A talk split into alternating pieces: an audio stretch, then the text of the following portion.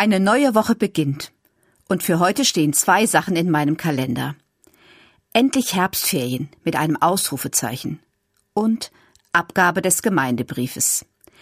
Endlich Herbstferien, das hört sich gut an. Für mich bedeutet es keine Schule und keine Sitzungen. Wunderbar. Endlich Herbstferien. Freie Zeit haben. Vielleicht eine kleine Urlaubsreise unternehmen oder die Zeit für Liegengebliebenes nutzen. Zeit zum Aufatmen und Ausruhen. Wie gut. Aber da steht auch noch Abgabe des Gemeindebriefes im Kalender. Das bedeutet für mich Stress, Druck und viele Fragen. Ist die Vorlage gut geworden? Fehlt noch etwas? Sind alle Korrekturen eingearbeitet? In der Bibel steht der kluge Satz, alles hat seine Zeit. Das Ausruhen und Entspannen, genauso wie das Arbeiten und Vorbereiten. Alles hat seine Zeit. Beides gehört zu diesem Montag im Oktober. Aber es passiert nicht gleichzeitig, sondern hintereinander. Gott sei Dank.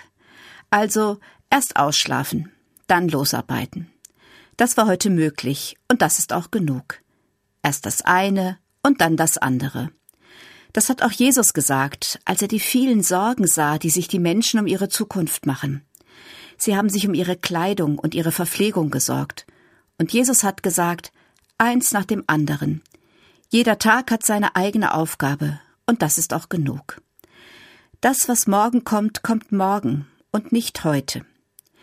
Ich finde diese Worte einfach und klug zugleich, und heute haben sie mir durch den Tag geholfen, mit dem Beginn der Herbstferien und der Abgabe des Gemeindebriefs.